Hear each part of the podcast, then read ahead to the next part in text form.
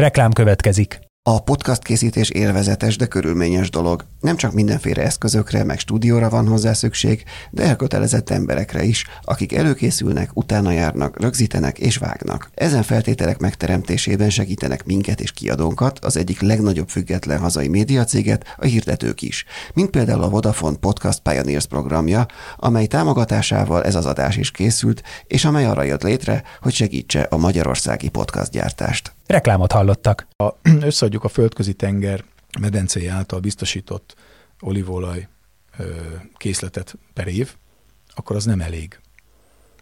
Pláne, hogy az elmúlt években Oroszország és főleg Kína beszállt ugye a gasztronómiába, és amikor egyszer kim voltam külföldön, és egy kínai kislány képviselte az egyik legnagyobb ilyen kínai élelmiszeripari céget, akkor számokról volt szó, és a spanyolok döngették a melüket, ők 1,6 millió tonna olívolajat termeltek ebbe az évbe, és hogy jövőre lehet, hogy elérik a nem tudom mekkorát, és a kínai kislány megköszönt a torkát, és mondta, hogy elnézést, ha minden kínai ember naponta csak fél kortyal inna többet, akkor bedőlne az olajpiac.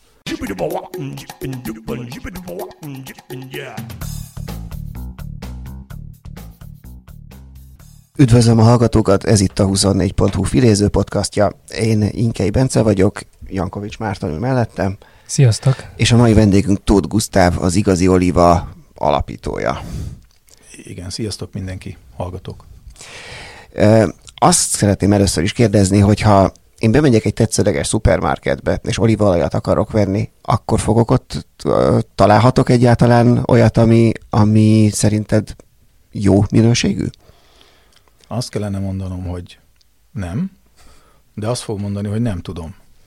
Mert a, az elmúlt ö, években, ilyen 5-6 évet mondanék most körülbelül, mondjuk fél évtizede, az történt, hogy nem igazán lehet tudni, hogy ö, ezekben a palackokban mi van.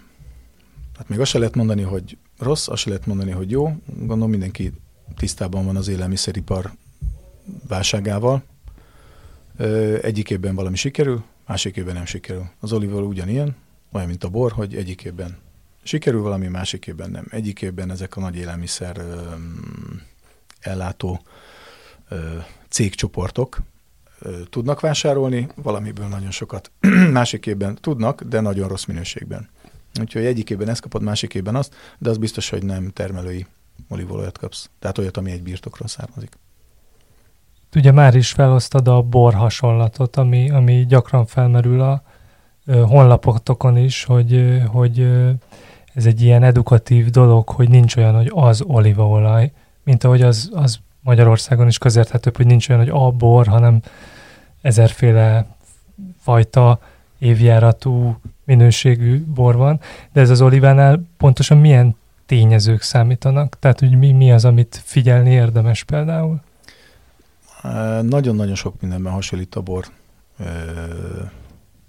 Hát nem mondom, hogy a készítéshez, mert ott egy alkoholos italról beszélünk, de amíg eljutunk a, a borig, addig a növénynevelésnél igen hasonló tényezőkbe kell gondolkodni, és ugye ez volt az egyik első, mikor a Szerintem 2007-ben csináltam a honlapot, mikor rájöttem, hogy az emberek gondolkodását, vagy, vagy akár véleményezését erről a témáról úgy lehet a legkönnyebben megfogni, hogyha olyan témát állítunk párhuzamba, amit már ismernek, és ez a bor, bor volt. Úgyhogy a, a szőlőnek a nevelése, meg a, az egész folyamat az, az nagyon hasonlít. Ugyanúgy évjáratos az olívaolaj is, mert ugye az olajfa az nem úgy van, hogy van egy ö, olajfa, és akkor mit tudom én, Dél-Afrikától az Isztriáig ugyanaz, hanem különböző fajtái vannak. Én azt szoktam mondani, hogy 1000, 1200 biztos, hogy megvan, fajta, de, de olyan ezret biztosan állítanék. És akkor hát egyik évben ilyen a virágzás, ilyen a termés, eső van, napsütés, most meg ugye pár éve pláne ilyen a, az időjárás, hogy nem lehet tudni, hogy milyen évjáratunk lesz. Van azért egy, a több is, de egy nagyon nagy különbség az oliva és a, a bor között. Az, hogy ez egy utóbbi az Magyarországon régóta kezdettől fogva itt van, és, és, és termelünk, és, és szeretnék azt gondolni magunkról, hogy mi is bornagyhatalom vagyunk. Az oliváról viszont ez nem mondható el olyannyira nem, hogy, hogy a magyar étkezési kultúrából egészen az utóbbi évekig gyakorlatilag teljesen hiányzott. Ezt hogyan lehet áthidalni? talán úgy árnyalnám a képet, hogy, hogy kiveszett volt mm. a reneszánsz idején, illetve a késő reneszánszból származó szakácskönyvekben faolajként olvashatunk róla. Igen, mert... Rákóczi Ferenc is Rodostóban, ha jól tudom, az például faolajat, ott, ott, ott. Igen, de az mondjuk az, az, az, az, Törökország volt, az Oszmán Bíró, illetve hát egész közel ugye a Galipoli félsziget, meg Isztambul környéket, tehát ott már megél az olajfa, de, de a Mátyás korában is eljutott, Mátyás király korában is eljutott az országba. Nem igazán vetette meg a lábát. Hát azért itt egy erős közép-kelet-európai gasztronómia volt. Használták, főleg ugye az idegen feleségek hozták be, hogyha valakinek volt a mediterráneumból neje királynak, akkor egy pillanatot meghonosodott az udvarban. De való igaz, hogy, hogy úgy soha nem tekinthettünk az olívolajra, mint egy lecsóra, vagy egy paprikás krumplira, vagy egy pörköltre. Most lehet, hogy, hogy páran azt gondolják, hogy, hogy ez nagy képűség, de azt hiszem, hogy amióta az igazi oliva van, azóta nagyon meg sokszorozódott a, a minőségi termelő olívolaj felhasználás, akár a mm, magánemberek konyhájában, akár pedig ugye a csúcséttermeknél. Tehát azt tudom mondani, hogy ha, ha, ha már a kérdésetek erre irányult, akkor az elmúlt másfél évtizedben biztos, hogy volt egy fellendülés az olívolaj használata kapcsolatban, nem csak az olívolajjal kapcsolatban. Látjátok, hogy minden, minden fejében, tehát most már kezdenek a puccos anyagok is beáramlani az országba. És hát most már ugye ott tartunk, hogy nem is annyival drágább az olívolaj, mint az étolaj. Igen, igen. Most azért nagyon minden megkavarodott a Covid-dal, meg az inflációval, meg egy csomó, csomó dologgal, de mm, mondjuk azt, hogy a kereskedelmi forgalomban könnyen áruházi polcokról leemelhető olívaolajok ára, és mondjuk azok, amiket, amiket mi forgalmazunk, azok abszolút nem térnek el egymástól jelentősen. Sőt, néha ezek a mindenhonnan összepancsolt termékek még néha drágábbak is. De ennek egyébként egyszerű oka van, többszörös kereskedelmi láncolatról van szó, tehát amíg a kvázi a termelőtől, mondjuk így, mert nem tudni, hogy ki, ki termeli ezeket, eljut a XY multiba, addig azért átmegy néhány ilyen kézen közön, és mindenki ráteszi a saját százalékát. És akkor így, így lehet, hogy nagyjából olyan kétszeres áron jutunk hozzá, mint kellene, vagy amit a minőség indokolna. Ugyan az interjú kezdete előtt beszéltük éppen, hogy már nem, nem, nem szívesen mondod el ezer egyszer is a, a kezdeteket, hogy hogyan vágtál bele Magyarországon, nevezetesen Pomázon olívaolajak való kereskedésbe, meg hogyan fordultál rá erre, a, erre, a, erre az irányra, de nagyon röviden azért, hát ha a hallgatóink nem ismerik, idézzük fel azt, hogy, hogy mi az az igazi oliva, meg te tényleg mikor és hogyan vágtál bele, és mit, hova jutottál ez máig? Ennek a rövid verzióját, ha el tudnád mesélni, akkor az képbe helyezne mindenkit. Azt hiszem, hogy 2005-ben kezdődhetett, és én én semmilyen szinten nem voltam kapcsolatban az olívolajjal. Még azon a szinten sem, amiről beszéltünk, hogy néha-néha megjelent itt ott, amon. Sőt, ugye én, én olívolajból csak azokat ismertem, amit mondjuk most is egy-ketten az áruházban áruházból ismernek, és egyáltalán nem is ízlett az íze, mert hogy azok ugye nem igaziak. Innen is jött később a brand név. És aztán Madridba kimentünk a feleségemmel, meg az ő szüleivel egy ilyen szülinapi kiruccanás volt, és az apropója az volt, hogy Madridban barátaink laknak, és akkor náluk kellett aludni, nekik volt a földszinten egy tapaszbárjuk, és akkor a tapaszbárban meg enni kellett, főleg vacsorázni. És a, a sztorinak ugye a lényeg az, hogy én, én szóltam ott a Juannak, vagy a vendéglátónknak, hogy tök ez az egész, meg imádom Spanyolországot, meg a spanyol borokat, de ha megkímélnének engem attól, hogy bármelyik fogásra olívolajat raknak, akkor azt megköszönném. És akkor mondta, hogy ember hülye vagy, hát nézd meg, hogy hol, vagy hol, hol vagyunk itt, nincs olyan. Hát, hogy egy étkezés sem, vagy egy tányért sem tudnak felszolgálni egy pohár bor nélkül, azt se lehet megcsinálni, hogy az olívolajat kikerüljük.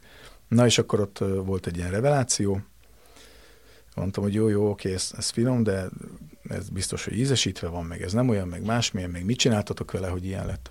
És mondták, hogy semmi, ez, ez, az igazi, amit ti ott Magyarországon kaptok, az a wrestlingnek az alja. Na és innentől kezd, kezdve kezdett el engem érdekelni az, hogy mi az, ami eljut ugye az áruházakba, mik azok a világmárkák, amik nagyon hirdetik magukat, de igazából mögötte, bocsánat, de nincsen semmi, illetve mi az, amit én mondjuk meg tudnék mutatni a barátaimnak, vagy az ismerősöknek. De így kezdődött. Aztán a, mit tenni, a két-háromszáz literből mostanra azt hiszem 45-50 ezer liter közötti eladásunk van csak termelői exeszűzből évente. És te pedig közben felhagytál a, a, a szakmáddal is. E, igen, egy ideig párhuzamosan futtattam a régészetet, meg, meg a, az olívolaj kereskedést, aztán a kettőt együtt már nem lehetett csinálni, pláne a, a első gyerekünk akkoriban született meg, az Aurél, és valahogy ez így sok volt, úgyhogy egyik év december 31-én még Nemzeti Múzeumos voltam, egy nap a később január 1 pedig az igazi olivában dolgoztam főállással. Na, nagyon nehéz volt, borzalmasan. Tehát most nem, nem vágnék bele újra. Ezt mindenki kell mondom, hogy ahhoz az embernek ilyen 20 év vége felé kell járnia, hogy, hogy ilyen hülyeségekbe belevágjon. Most már, most már jó. Ja, ja. Tehát, hogy nyilván nem azért, mert nem váltotta be azt, ahová el akarta jutni, hanem mert nem sejtetted, hogy mennyire rögös lesz, gondolom, az út a menet közben. Hát igen, de azt hiszem, hogy, a, hogy a, az én generációmnak a vállalkozói mindig csinálták, hogy miért ne lehetne itt papírsárkányokból megélni. Aztán lehet, hogy egy idő után meg lehet élni.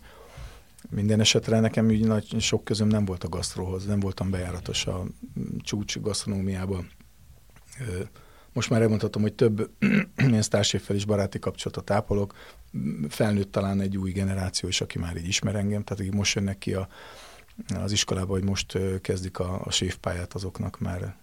Ja, a Tóth Guszti igaz éléve az úgy, az úgy már megy. És ti éttermeknek is szállítotok be, nem csak egyedi vásárlóknak? Abszolút, árultok? persze, persze. És ezt a revelációt, amit említettél, hogy nálad is megvolt, ezt amúgy azóta sokszor láttad ö, hozzátok betérő emberek arcán, hogy ja, hogy ilyen is lehet az oliva, vagy, vagy azért már jellemzően úgy jönnek, hogy, hogy már így van fogalmuk arról, hogy most nyilván nem a séfekről beszélek, hanem, hanem mondjuk olyanról, aki eddig tényleg csak a szupermarket szinten fogyasztotta esetleg. Azért tök jó a kérdés, mert mert tíz évvel ezelőtt még, még szokás volt a boltunkban, hogy valakinek így, így kikerekedett a szeme, és úristen, akkor eddig én mit, mit vettem, per mit ettem. Mostanában már ugye vagy a törzs közönségünk jár, rengeteg új vásárlónk van, vagy pedig úgy jönnek, hogy voltam kint Rodoszon, tudom én, Andalúziában, Toszkánában, bla, bla.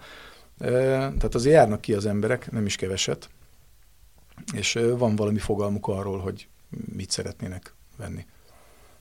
Úgyhogy még mindig szoktunk derülni az arcokon, hogy ó, ránéz a félre feleségére, hogy úristen, akkor, akkor mi az, amit a boltban mi vásárolunk, vagy, vagy miért nem olyan finom, ami nekünk otthon van. De, de most már szerintem kevesebb, kevesebb az ilyen. A másik az, hogy most azért már nagyon nem érek rá a boltban én ott lenni. Meg betiltottak a kóstolót a Covid idején végig két évvel ezelőtt folyamatosan nyitva volt, mint 40-50-70 palack, és mindenki annyit kóstolt, amennyi beléfért ingyen. Most, most nekem kell elmondani meg a csapat többi tagjának, hogy mit kell érezni, és azért az elég nehéz. Uh-huh. Ezt akkor tervezitek majd újraindítani, ha eljön a pillanat, vagy ez most így? Hát tervezzük, csak most ebben a, ebben a furcsa, nem is tudom, milyen pandémiás gazdasági időszakban két héten nem tudok előre tervezni nagyon sok mindent szeretnénk, szeretnénk a szombati nyitvatartást is visszavezetni, meg, a, meg az állandó kóstolókat, mert tök jó családi hangulat volt. Nagyon furcsa emberek álltak néha egymás mellett. Volt olyan politikailag teljesen eltérő, prominens emberek álltak egymás mellett, eltérő nézettel, de ugye, tehát a két széle, ha el tudjátok képzelni. És vagy nem ismerték meg egymást, vagy ott az a bolt összehozta őket, ott nevettünk, hogy és önnek ízlik ez a ez kóstolja meg, ez bergamotos. Ez fantasztikus lesz. Na akkor lehet, hogy az olívaolaj a titkos összetevő, ami össze tudja hozni a szélsőségesen megosztott magyar közéleti szereplőket. Lehet összeolajozza őket, igen, a végén még, még együtt fognak működni. Egyébként az, az nem, tehát kezd, folyamat, kezdettől fogva pomázon ö, vagytok, az nem jelentett, ö, vagy nem is jelentett nehézséget, főleg az elején egy ismeretlenül be, betörni egy, egy új üzletbe, úgyhogy ráadásul nem is Budapestről, vagy ez, ez, ez a Budapest központúság, ez, ez nem jellemző erre a szegmensre. Annyiban talán jellemző Budapest központoság, hogyha megnézzük a, a rendeléseinket, ugye van egy erős webshopunk, akkor a Budapest vízfejűség is, itt is megjátszik. Tehát az, azt tudom mondani, hogy nagyjából a 30-40 százalék a megrendeléseknek biztos, hogy budapesti. Amúgy meg, mivel erre utólag jöttem rá, hm, több ilyen vállalkozói fórumon, fórumra meghívtak meg beszélgetésekre, és ott hallottam meg azt, hogy mi igazából egy piaci részt töltünk ki. Bárki megcsinálta volna. Ugye erre mondta azt Einstein, hogy vannak dolgok, amiről mindenki tudja, hogy lehetetlen megcsinálni, aztán jön valaki, aki erről nem tud és megcsinálja. Én sem gondoltam azt, hogy, hogy ez egy piaci rés lenne. Aztán, aztán úgy néz ki, hogy akkora rá az igény, hogy teljesen mindegy, hogy hol vagy. Ráadásul olyan lehetőségeink vannak most, ami mondjuk a 90-es években nem volt. Tehát nem voltak olyan futárcégek, akik 24 óra alatt az ország egyik pontjából elviszik mondjuk Kőszegről Békés Csabára a cuccot.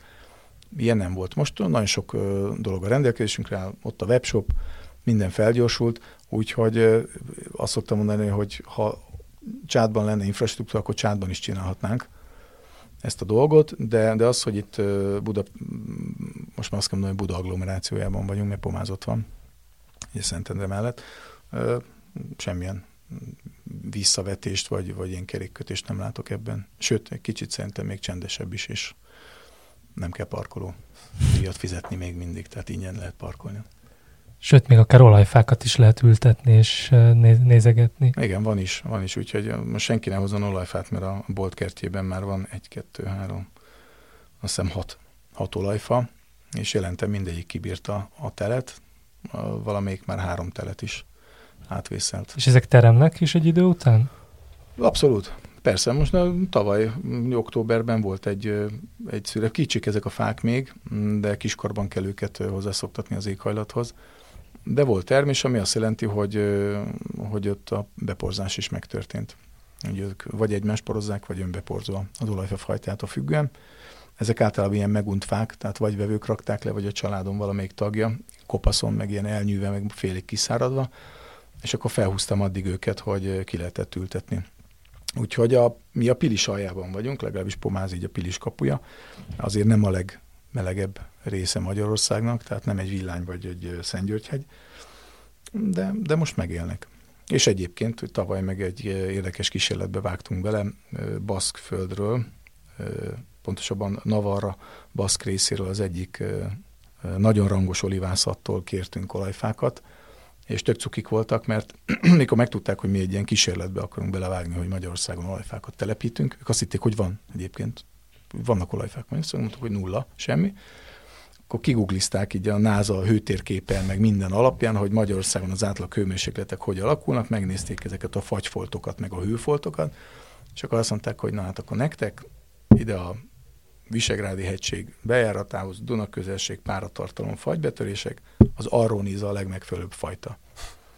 Úgyhogy rendeltünk arroniszt, és pár, pár ilyen őrült próbálkozó barátom között szétlettek osztva a fák, úgyhogy főleg a Balaton felvidék, Balaton felvidékre kerültek a fák, és több telken elültettük őket. Ezek nagyon picik. Tehát, mint De az a... nem baj, hogy őket Visegrádra szánták? Vagy...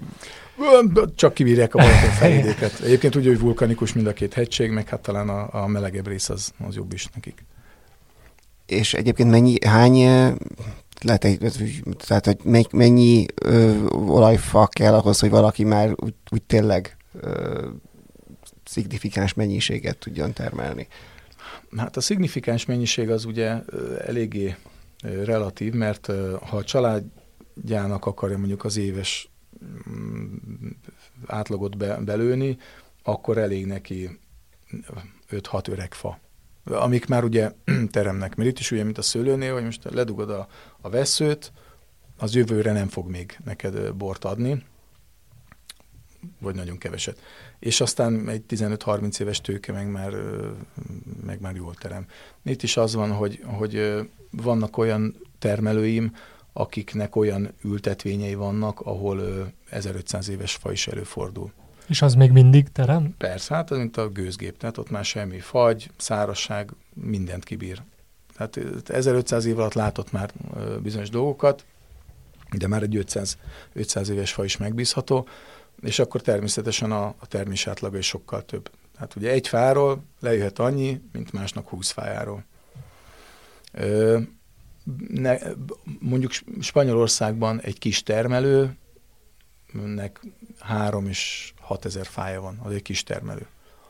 Olaszországban egy kis termelőnek van 150-200 fája. De ott nagyon sok a malom, ott mikrobirtokok vannak, valami 5000 malom van, azt hiszem, vagy 5000 plusz malom van Olaszországban, az nagyon sok, Spanyolországban egy kicsit több, mint ennek a fele. Tehát erre a kérdésre, hogy mennyi, mennyi fa kell, nem tudom. Hát attól függ, hogy me- mekkora a család. Ugye egy olasz családot nézünk a mámával, aki kidobja középre a spagettit, azt ülnek 15-en, ott fogy az olívolaj. Tehát ott egy ilyen vacsi alkalommal másfél liter elmegy. Akkor ebből, amit most így olasz-spanyol viszonylatba felvázoltál, az is azért valamennyire már kiderült, amit írtok is a honlapon, hogy hiába a legtöbben olasz márka neveken ismerik az olívaolajat, és ezért ösztönösen oda csatolják, de hogy ezek a nagy ö, cégek sokszor Spanyolországból veszik az alapanyagot ehhez. Spanyolországból is, meg, meg Portugáliából is. Mm, Portugáliából ráadásul úgy, hogy sokszor marokkói olaj, meg nem is tudom milyen, tehát észak-afrikai Magreb országokból Portugáliában köt ki. Ott rátesznek pár százalékot, átmegy a spanyolokhoz, ők rátesznek pár százalékot, átmegy az olaszokhoz, és megy a finomítóba, de ezek nem extra szűzolajok a, az is egy érdekes, vicces dolog, hogy, hogy pár évvel ezelőtt egy spanyol ö, ö, élelmiszeripari cég, aki mindennel foglalkozik, a csokitól a sörig, nagyon híres, főleg rizsben utaztak régen, megvette az egyik legjobban ismert olasz hangzású márkát, címszóval, hogy eddig is spanyol olaj volt benne, akkor most megveszi Spanyolország. Hazatér. Hazatér, igen. És pár évig, pár évig náluk is volt, és nagyon okosan nem változtatták meg az olasz csengésű, illetve hát az olasz brand nevet, aztán utána aztán visszakerült megint máshová, de ugye annyira bejáratott, hogy az, az embereket nem is érdekli, hogy honnan, milyen, milyen íze van. Pedig olyan, mintha valaki csak olasz rizlinget palackozna, és mindenki azt hinné, hogy a bor az az olasz rizling, vagy a kövidinka. És közben ott van egy csomó másfajta. És akkor, ha így mögé nézünk ennek a jól csengő névnek, hogy igazi oliva, mitől lesz igazi az az oliva? Tehát mitől, milyen eljárásbeli, termelési kritériumai vannak annak szerinted, hogy tényleg feltáruljon azon, mert ugye amivel találkozunk, az nagyon sokszor ez az extra szűz hidegen sajtolt, amiről, amiről így vagy tudja valaki, hogy ez mit jelent úgy általánosságban, vagy nem, de olyan, de mindenképpen az egy ilyen minőségi címkének hangzik így a, a szupermarket szinten, de mi az, ami, ami ezen túl, ha belenézünk a részletekbe, akkor, ö, akkor fontos? Én visszafele fejteném ezt a dolgot, mint a pulóvertől vissza a fonálig. Hát az elsődleges szempontom az volt, most már azt mondta, 15 évvel ezelőtt, hogy ne ilyen összeöntött mindenfelől összevásárolt és összekutyult, esetenként még lehet, hogy extra olívolaj legyen a cél, hanem termelői. Tehát az, hogy tudom, tudom, hogy ki termelte, hol termelte, milyen olajbogyóból termelte, és saját palackozás. Tehát ez a, ezt hívják birtokolajnak, vagy termelői extra olívolajnak, és így szerettem volna képviselni magát a termelőt. Tehát, hogy ne az legyen, hogy ráírom mindig palackra, hogy igazi olíva, igazi lége, hanem látom, hogy ő a kis béna módján, mert nincs rá pénze, egyszerű átlagpalackba tölti, nagyon nyomi címkével, és van benne egy istentelenül durva tétel, nagyon jó tétel. Vagy kicsit pucosabb, jobban néz ki, polcképes, de még mindig termelői, és abban is egy nagyon jó tétel van. Tehát innen indultunk visszafelé. Aztán az, hogy, hogy egyre mélyebben és cizelláltabban keresgéltem és találtam meg a tételket, Ugye az annak köszönhető, hogy az ember azért kiműveli magát, hogy kérdezted, hogy, hogy mitől igazi az igazi, meg milyen kritériumoknak kell megfelelni. Tehát ha már termelői az olaj, attól még lehet nagyon rossz. Elmegyünk valahova nyaralni, tön Görögország vagy Olaszországba, én attól nem esek hasra, hogy valaki egy háznál kóstolt olívolajat, mert lehet, hogy ez a világ legjobb extra olívolaja, lehetséges, csak mondjuk nem tud előállítani belőle volument, és az is lehet, hogy a világ legrosszabb olívolajja, de mégis Gino bácsi csinálja. És Ez akkor ugyanolyan, mint a bor, bor mint a házi bor termelés. Termelői, még az is lehet, hogy bio és csapnivaló. Én világversenyen kóstoltam olyan bio olívolajat, benevezték, hogy szerintem az öt legrosszabb olívolaj élményemben benne van. Most nem is mondom, hogy még a nevét is tudom a, a bácsinak. Na mindegy. Fantasztikusan büdös volt, és, és rossz és romlott, de bioolaj volt, megkapta a biominsítést és termelői. Tehát ez még önmagában akkor nem elég, ugye? És akkor szépen megyünk vissza, és akkor az ember rájön arra, hogy egészen onnan kezdődik, hogy a fákkal hogyan, hogyan bánnak. Tehát a művelési mód, hogy hogyan ö, ö, nyírják a fát, vagy metszik a fákat, mikor metszik a fákat, mit csinálnak a virágzáskor, ö, milyen kitettsége van a területnek, ö, hány ö, olajfa van egy hektáron, ugye a raszteren, ez a térállás, úgynevezett térállás, jól megválasztotta-e a olivász a fákat a hegyoldal, a mineralitás és a vízelvezetés szempontjából. Ezeket, ha mind tudja az ember, még akkor is lehet nagyon rossz olívolajat csinálni. És aztán kezdődik az, hogy egészséges olajbogyó szemeket kell leszedni, ne legyen benne kukac, ne legyen ö, egy csomó gombás betegsége, vagy a franc tudja mi, nagyon sok betegség van az olajfának, és aztán a malomban mondjuk időbe elérjen. Jó, tehát leszedjük nem a földre, mert a földön mindenféle dologgal összefertőződik, hálóba, aztán valahogy bekerül a malomba, ha lehet, akkor egy napon belül, mert egy napon belül meg kell kezdeni a kisajtolást, különben ö, ö, a bogyó maga elkezd erjedni, oxidálódik, és ha ezzel, ezzel megvagyunk, minél hamarabb, akkor, akkor jó esélyünk van arra, hogy egy baromi jó tételt kapunk. És még akkor is beleszólott a természet, hogy a borászok szokták mondani, hogy minden klappolt, mégis szar lett a bor, bocsánat, hogy ezt mondom, de ugye az történik, hogy azt ő nem tudja, hogy a, az augusztusban betört háromnapos kánikula, pedig csak három nap volt, hogyan szállította ki az olajbogyót, megzavarta a vízháztartását az olajfának, jött egy jégeső, agyonverte a leveleket, akkor ugye olyankor a, a levelekben lévő sejtszinten lezajló kémiai folyamatok sérülnek, és akkor ott, ott jön ki, hogy mindent betartotta, minden tök jó volt, és egy középszerű olajat kapunk. Rengeteg dolognak kell összejönnie, ezért van az, amit a termelőim sem értenek, nem vásárolok úgy olívolajat, hogy nem kóstoltam meg. Úgyhogy minden évben küldik a kis fél decis mintákat, ott van a tartályszáma, a születidőpontja, meg az, hogy milyen olajbogyóból készült, és akkor ezek alapján eldöntöm, hogy be félre a szortimentbe, vagy pedig nem. Tehát önmagával a termelő az még nem biztosíték? Hát nem, semmire. Semmi. Ahogy egy, van olyan termelőm, akinek tizen sok millió olajfája van, ez egy kooperatíva, egy szövetkezet, 16 vagy 17 olajmalmuk van, nagyon, nagyon sok, és a legmodernebb számítógépes rendszerrel vezérlik, de onnantól kezdve, hogy le tudják szkennelni, hogy melyik olajbogyónak a deformitása, az most abból adódik, mert mondjuk ilyen fajta, vagy pedig száraz volt az év, vagy pedig egy gombabetegséget kapott. És fantasztikus olajokat nyomnak ki. Pedig és nagyok. A, és akkor, ahogy tehát, hogy ez nem garancia az, hogy mondjuk valaki ilyen csúcs technológiával nyomja, vagy pedig éppen, a, ahogy ezt elképzeljük ugye romantikusan, hogy a kis rustikus uh, villácska, meg, meg műhely, ma, malomka mellett ott az olajföld, és ott a család együtt kézzel szüretel, és nem tudom én mi. Szóval, hogy, hogy egyik ilyen típusú eljárás sem hogy mondjam, a helyes útja annak, hogy hogy kell ezt csinálni, hanem mindenféle, vagy többféle módon lehet. Mind a kettőt lehet jól csinálni. Mind a kettőt lehet jól csinálni, mindenkinek lehet szerencséje, tehát egy óriás olivászatnak is, ez olyan műszó, én akottam meg, mint a pincészet. Tehát lehet egy óriás olivászatnak is mázlia 10 millió fával, meg lehet egy 10 fás mikrotermelőnek is mázlia. Ilyet is kóstoltam már, olyat is kóstoltam már. Pont ja, most januárban futottunk bele egy Peloponnesos keleti részén egy, egy ilyen mikro, mikrotételbe 500 liter sikerült nekik, az semmi, tehát az egy fél raklap. És most nyúltak bele először az olívolaj világába, nincs is saját malmuk, valakivel lemalmoltatták, valószínűleg itt a Molnár is beleszól a történetbe, tehát ott egy jó öreg van, aki már 60 évet csinálja, akkor nem tud rosszat csinálni, de 500 liter sikerült nekik. És én azt mondtam a, a hölgynek, hogy az elmúlt évtized egyik legjobb koronai kiét kóstoltam. Meg is vettem volna, de olyan kevés volt, hogy nem, nem volt értelme elhozni. Hát ez a másik dolog, ugye nem vagyunk hatalmas cég, de egy étterem mondjuk elkezd ráállni egy tételre, és én fél időben azt mondom neki, hogy elfogyott, uff. Tehát a séf az egy elég hisztérikus fajta. Nem tudom, hogy ismertek-e néhányat, tehát ott azért nehéz lenyomni a torkán, mikor éppen benne van a, a, a szezonban, hogy hello, ez a virágos, kicsit ilyen vilmos kört és akácos ízvilág, ez megszűnik, és helyette kapsz egy ilyen jó kesernyés, rángatós csípőset.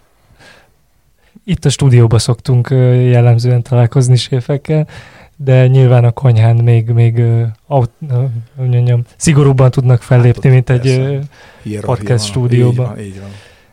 És igen, egyébként ez a beazonosíthatóság, ez érdekesen egy ilyen termelői piacon futottam bele egy ilyen görög, krétai olívaolajokat forgalmazó ilyen kis, kis cégecskébe, és akkor ők ott azzal reklámozták ezt nekem, és vettem is egyet egyébként akkor, hogy, hogy az interneten megnézhetem még azt is, hogy pontosan azt, a, ami ebbe a ö, flaskába került, az melyik dűlőről, melyik nap szüretelték, és melyik malomba, és akkor tényleg meg lehetett nézni a honlapon, hogy hogyan. Ez nekem ilyen eléggé új, új, új élmény volt tényleg ehhez a, ehhez a, a olívaolajhoz képest, hogy egy kicsit így vissza lehet nyomozni. Még ilyen játék szinten is érdekes volt, hogy tudom, akkor néz, nézegethetem a térképen. Kicsi ez a szakma, tehát tudom, hogy Gondoltam, hogy te tudni fogod. Akkor ezek szerint van már Magyarországon egy szak, tehát szakma az azt jelenti, hogy több, hát, többen is foglalkoznak Mondjuk ilyen. inkább azt, hogy, hogy szerintem fél tucat, vagy egy kicsit még több olyan céget, cégkezdeményezést, vállalkozást tudnék felsorolni, akik annak idején eljöttek hozzám, és, és tanácsot kértek, hogy hogyan kéne ezt csinálni, vagy van-e ennek egyáltalán piaca Magyarországon. És hiába mondta, hogy nem biztos, hogy rentábilis, vagy ha rentábilisé akarjátok tenni, akkor viszont olyan eszközöket kell sokszor alkalmazni, amikkel nem békültetek ki, ilyen mondjuk egy agresszív marketing, vagy, vagy akkor is eladjuk, amikor nem jó. Mert mondtam, hogy mi ugye úgy épültünk fel kezdettől fogva, hogy nincs megalkuvás, engem ezért nem szeretnek a termelők, könyörtelen és kegyetlen vagyok.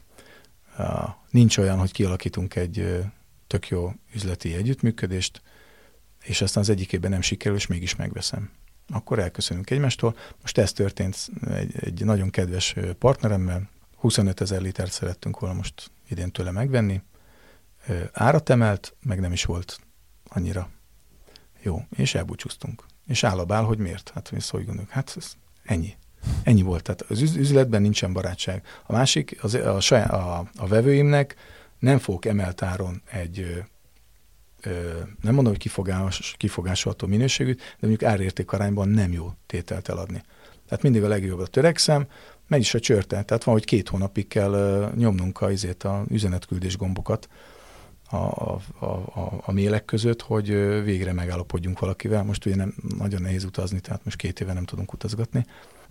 Viszont amit ez a nyomon követhetőség, amit mondtál, az, az azért egy egyébként tök jó dolog, mert az emberek szerintem most már, főleg ugye a, nagyon sok mindent elérnek így a, az online térbe, szerintem sokkal felkészültebbek és tudatosabbak, és nem elég nekik annyi, hogy valaki beleordítja a tévében az arcukba, hogy ez a minőség, és két lábbal a földön, meg az árak az égben, meg stb. Valamit le kell tenni az asztalra. Sokan felmérték ezt a lehetőséget, valaki ki is használja erősen, valakik pedig, mint a kígyómérget, csak pont, pont annyit adagolnak, amennyi kell.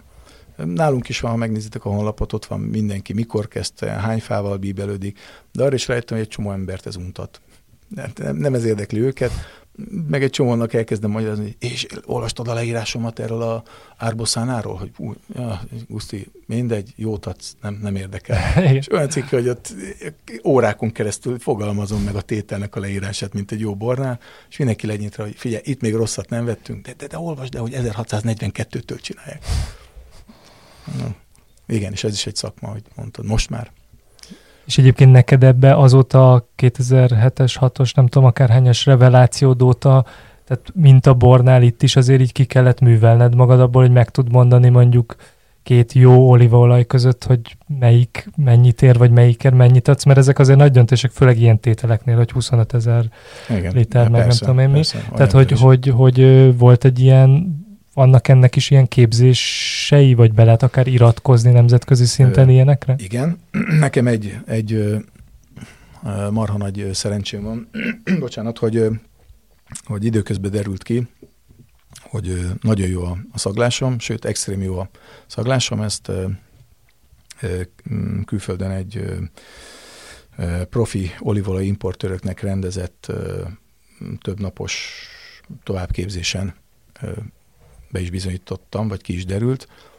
Úgyhogy a tíz ország közül én, én hoztam el a legmagasabb pontszámot csupán ö, ö, organoleptikus ö, módszerrel, tehát azt alkalmazom. Bocsánat, nem is igaz, mert az a teljes íz- és szagérzékelést jelenti, tehát csak romlott olajat lehetett illatolni, ez volt a, a végső megmérettetés, és azt hiszem hat olajat adtak ötször. Sorrendbe kellett rakni romlottság szempontjából. Nem volt jó olaj közte, egy se volt. Tehát képzeljétek, hogy csak, mint a, mit tudom én, a ö, szerránó sonkát adnának, és mindegyik romlott, csak az egyik az kevésbé stik, és a másik még borzalmas büdös. Na és ebből kellett hatot ö, sorba rakni, egy, kettő, három, négy, öt, hat, felvinni a papírra, leírni, hogy mi a defektje. Azt is kell tudni, hogy azt most mi okozza. Na és ezt tök szennyok voltak, mert ötször csinálták meg ugyanazt. Ugye arra voltak kép, kíváncsiak, hogy mikor fárad el az agyad, vagy felismered el hárommal ezelőttit, egyáltalán rájössz arra, hogy milyen, úgyhogy én, én végeztem az első helyen, úgyhogy mondták, hogy Hungary az, az teljesen és még olajfák volt. sincsenek itt, igen. Igen, igen, és, és azon csodálkoztak, hogy még olajfa sincsen.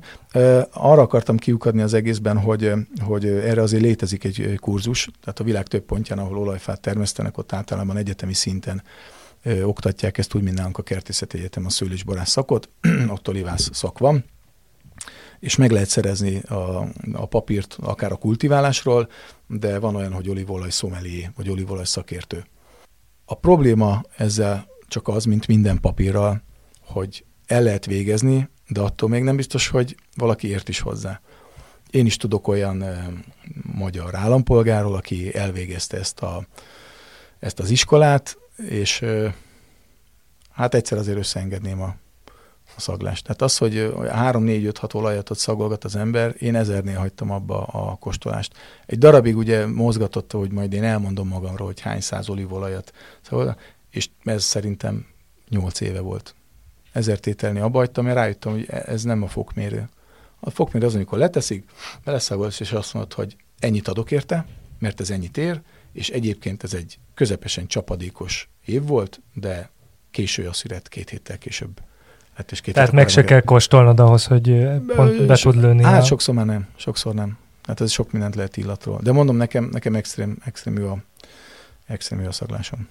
Zolmi Zsolti a parfümről azt mondta, hogy milyen szerencsém van, hogy te nem lettél parfümről. Nagyon jó barátom egyébként. A hagyományos nagy ö, olíva termelők azok a földközi tenger ö, medencéből kerülnek ki, legalábbis azt, azt, azt uh-huh. gondolná az ember. Hát a világ másik részén vannak még egyébként már olyanok, akik beszálltak ebbe, és, és nagyban is játszanak, vagy, vagy továbbra is ezek a, tehát a Spanyolország, Görögország, ezek a, a nagy hatalmak? Ö, ö, igen, több a kérdés, tehát igen, Főleg, főleg azt kell mondanom, hogy a földközi tenger a hazája az olívolajnak, és a három nagy, így szokták a szakmában hívni, az Spanyolország, Görögország, Olaszország. Spanyolország vezet a mennyiség tekintetében, egyébként minőségben is. Tehát ők is ott vannak a száz pontosok között, a maroknyi, maroknyi olivászat között ott vannak. Görögország még mindig nagyon sokat termel, de nagyon sokat ad el Olaszországnak, akik utána újra palackozzák. Az olaszok azok teljesen fedezik a saját felhasználásukat, és még importálni is kell.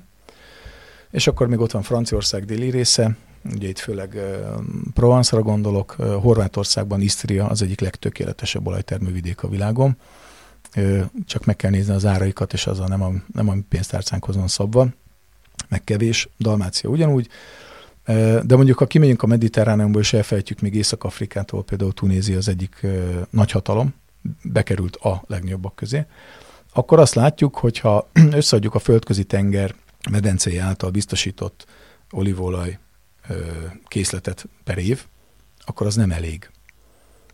Pláne, hogy az elmúlt években Oroszország és főleg Kína beszállt ugye a gasztronómiába, és amikor egyszer kim voltam külföldön, és egy kínai kislány képviselte az egyik legnagyobb ilyen kínai élelmiszeripari céget, akkor számokról volt szó, és a spanyolok döngették a melüket, ők 1,6 millió tonna olívolajat termeltek ebbe az évbe, és hogy jövőre lehet, hogy elérik a nem tudom mekkorát, és a kínai kislány megköszönült a torgát, és mondta, hogy elnézést, ha minden kínai ember naponta csak fél kortyal inna többet, akkor bedőlne az olajpiac. És akkor mindenki kiröhögte, aztán csendtámadt, elkezdtünk számolni, és valóban az van, hogy azért kellett több államnak, vagy több régiónak is becsatlakoznia nagyjából ebben a sávban, ebben a mediterrán sávban, mert nem Kínának termelnek, abszolút nem, hanem saját maguknak. Ilyen az Egyesült Államok, a Kalifornia és Oregon állam déli része, Texas abszolút beszállt, és saját olívolója van már az Egyesült Államoknak. Új-Zéland, Ausztrália, tökéletes. Indiában is vannak próbálkozások, Dél-Afrika az tudjuk a borral, hello, és a másik nagy rivális, ami szerintem egy idő után az európai piacot fogja fenyegetni, az Peru, Chile, Argentina. Ti ezeken... Hát, bocsánat, ez is kicsit, mint a bor gyakorlatilag. Abszolút, persze, persze. Hát. Ezeken is ti rajta tartjátok a szemeteket, ezeken a földközi tengeren kívüli ö, térségeken, vagy, vagy, vagy ezek olyan távolságok, amik miatt annyira megnövekedne az ár, ami... Szakmailag, igen, igen, megnövekedne az ár. Szakmailag kötelező rajta tartani a szemünket, pláne, hogy, hogy én is kóstoltam már olyan argentin, meg, meg csilei tételt, hogy kiugrott a szemem. Európában nagyon nehezen tudnak ilyen, ilyet csinálni. Tehát ez azt jelenti, hogy nem ö, potenciál van benne, hanem ez már létező dolog, ahogy jönnek a csilei borok, és, és nézik a franciák, hogy ez, ez, ez akkor most micsoda. Ilyen áron, tehát nem, ezt nem lehet megcsinálni. De meg lehet csinálni, ja, és egyébként van 82 konténer belőle. Ott az andok, kitettséggel variálhatunk, magassággal variálhatunk, a víz az nem fogy ki, a mineralitás az meg olyan, hogyha akarod aranyra teszed, bocsánat, ha meg akarod, akkor nem tudom, vulkán, tehát teljesen mindegy. Csak ezért nézem én is ezeket a hogy szoktam mondani, ezeket a külső térségeket. Egyébként, a, ahogy befejezted a kérdést, az a legérdekesebb, hogy én hiába szeretnék csilei olívolajat, nincs értelme. Egyrészt, hogy baromi nagy a karbonlábnyoma, tehát most azért idehajóztatni valamit, hogy utána ugyanannyira adjam el, mint az európait, akkor már inkább az európai piacot erősítjük. De le a kalappal. Fantasztikus. Akkor ők, a, a kínai piacot azok, ők, ők látják el többek között, vagy akkor ők Ö, Kínát Tehát inkább... minek, miért nem fog bedőlni az olívaolaj, ha kínaiak rá, ráharapnak? Kínát inkább Európa látja el. Azon belül Észak-Afrika és Spanyolország. Tehát Spanyolországban borzalmas területek vannak be, beolajfásítva. Tehát ha valaki mondjuk Andalúziában autózott, akkor először ilyen hurrá, hurrá, úristen, olajfák. 7-8 óra múlva így elfáradt, hogy még mindig olajfák és semmi más. Ezeknek a területeknek, e, ezekről a területekről származó olívolnak mindössze 2 százaléka az, amiből mondjuk a magamfajta válogathat. Tehát a 98 százalék az nem azt mondom, hogy kuka, de az megy a áruházak polcaira, az alsó polcaira, és utána Kínába. De, de, de azért nem válogathat, mert eleve úgy működik a piac, hogy nem is árulnak olyan tételeket, vagy, vagy minőség miatt nem nem is válogatnál? Ö, Tok. Hát ezek nem, hát vannak olyan birtokok, amik ö, nem azért jöttek létre, hogy ők megmérettessenek mondjuk egy, egy ilyen olívolaj szalonon, vagy valami világbajnokságon, nem akarnak csúcsolívolajat készíteni, ők literre mennek, mennyiségre, arctalanok, ezek anonim birtokok, persze van tulajdonosuk, de fogják, jön a kamion, ez a konténerkamion, beszivattyúzzák a valamit, és elviszik, és kész. Ez nem tudom, olyan, mint a búza. Tehát ott is lehet olyan lisztet kapni, ami hú, és a sztárpékek csak abból, mert csak az, és van olyan búza, ami megy máshova. Tehát ez, ez ugyanez a világ. Élelmiszer, élelmiszer. A, a mintázatok ugyanazok, az algoritmusok ugyanazok. 98% a szakma szerint az megy a közösbe. Most akkor egy kicsit így a, a, a végére visszatérnék ide a nemzetközi kitekintés után, hogy mennyire látod azt problémának, vagy nem problémának, hogy a, a hagyományos magyar recepteknek, a hagyományos magyar ételeknek a nagy része az nem olivával van, tehát hogy palacsintát, vagy pörköltet, vagy akármit, ezeket nem, nem, nem azzal szokás csinálni. Látsz-e arra ö, példákat, hogy még hogy ez, hogy itt volt valami paradigmaváltás, vagy, vagy inkább az olívalaj meg fog maradni, hogyha az ember salátát akar, vagy akár ilyen jellegű ételekhez fogyasztjuk elsősorban? Ha a saját tehát, hogyha az igazi oliva meneteléséből indulunk ki, akkor biztos, hogy volt paradigmaváltás. Ez egyrészt köszönhető annak, hogy mondjuk mi nagyon jó árértékarányú terméket tudunk biztosítani, másrészt annak is köszönhető, hogy velünk együtt párhuzamosan volt egy, egy életmódbeli, vagy tudatosságbeli, vagy tudatos életmódbeli változás. És ezt az elején már mondtuk, hogy ennek nagyon sok összetevője van. És én nem mondanám azt, hogy nagyon rossz helyzetben vagyunk ebből a szempontból, mert azért azokat a mennyiségeket, amiket mondtam, azért mi csak eladtuk, és azt itthon veszik meg főleg.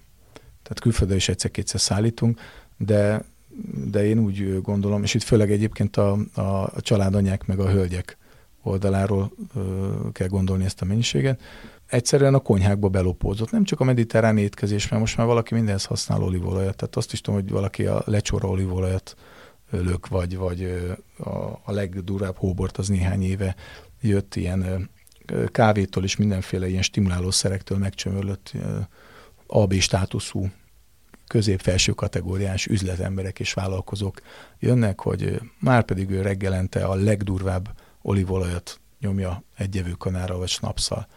És nem tekintik ezt ilyen feminin dolognak. Tehát úgy elbeszélgetnek ott ilyen hatalmas hegyomlás pasasok nálunk a boltban, hogy és akkor te melyiket nyom? Én koratinás vagyok, én inkább az ohiblankát, de abból is azt a, mint egy borszaküzletben. és ez nekünk nagyon jó visszajelzés, mert ez azt jelenti, hogy célba ért az edukáció. Azt tudom mondani a kérdésedre felelve, hogy nem, semmi, semmi problémát nem látok ezzel a ká, kicsit káuntkás kajával. Tehát kinőttük már ezt a, ezt a pörkölt velő abrosz korszakot, én azt hiszem vagy nézzétek meg a sörrel, mi történt az elmúlt időben, vagy akár a, a, a kenyérrel. Hát, senki nem gondolta volna, hogy, hogy ilyen magasságokba emelkedik a, a pékművészet. És egyébként a, egy pár évvel ezelőtt interjútban olvastam, meg még egy sokkal régebbi interjúban is olvastam, hogy ezek szerint már nagyon régóta tervezett, terveztek olyant is, hogy ilyen kihelyezett pontjaitok legyenek országszerte, meg hogy ilyen kenyérrel, olívolaj, tunkoló reggelizőt kéne csinálni. Ezek nem tudom, hogy ezek még lehet, hogy Covid előttiek, és ez persze minden ilyen tervet borítod. Igen, igen, igen. Ez a helyzet akkor, hogy igen, ezek még igen, kitolódtak igen. a meghatározatlan jövőbe. Igen, ez nagyon, nagyon furcsa és nagyon összetett ez a, ez a, ez a szitu, amiben benne vagyunk, és egyébként minden, vagy majdnem mindegyik vevőmmel minden nap beszélgetünk erről rengeteg ötletem volt, és általában én ötletember vagyok, de, val- de vannak olyan dolgok, amiket szerintem el kell köszönni. Tehát nem lehet örökké várni. Az ember idősödik, a, a világ megy, a gyerekek nőnek, a lehetőségek pedig elmennek. Meg hát már én sem bírom. Hát ez, tényleg most munkaerő hiányjal is küzdködünk, mint egy csomó másik cég, főleg ebben a KKV szektorban szeretnék felvenni embereket, de valahogy én azt látom, hogy a kereslet meg a kínálat pillanatnyilag így a, a magyar gazdaságban bármit mondanak, nem találkozik. Nem találkozik. Lehet, hogy egy külföldi tulajdonú cégnek van olyan anyagi izma hátul, hogy el tudja szipkázni a munkaerőt, meg is csinálja, de, de azok, akik önerőből, mint mi, nulláról fejlesztettük fel a céget, nem biztos, hogy versenyképesek vagyunk, akár fizetésben, akár juttatásokban.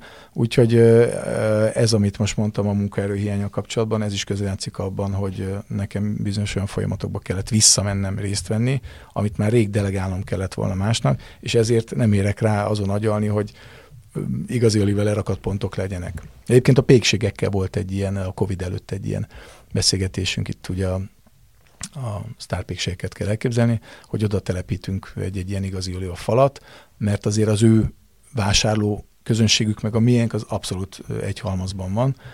A, nem fogjátok elhinni, hogy hol volt a probléma, hogy a pékségben meleg van. Ja, és, és nem ott És az olívolajnak két nagyon gyilkos ellensége van, az egyik az a meleg, a másik pedig a napfény. A napfényt azt mindenki ki tudta küszöbölni, a meleget azt, azt nagyon nem. Hát ez is mutatja, hogy mennyire komplex dolog az üzleti vállalkozás, hogy így nagyon jól kitalál az ember valamit, partner is lenne banánhéj, hozzá, igen. és van egy banánhéj igen. mindig. Jól van, hát reméljük, hogy majd akkor azért idővel, ha elsimulnak a dolgok, lesz ebből is valami. És nagyon szépen köszönjük Tóth Gusztávnak, hogy itt volt velünk. Én köszönöm. És nektek pedig azt köszönjük, hogy hallgattatok most is minket, tegyetek továbbra is így, a Filéző podcast adásait megtaláljátok a 24.hu-n vagy Spotify-on, illetve bármelyik podcast felületen, ahol ilyesmit szoktatok hallgatni. Sziasztok! Sziasztok!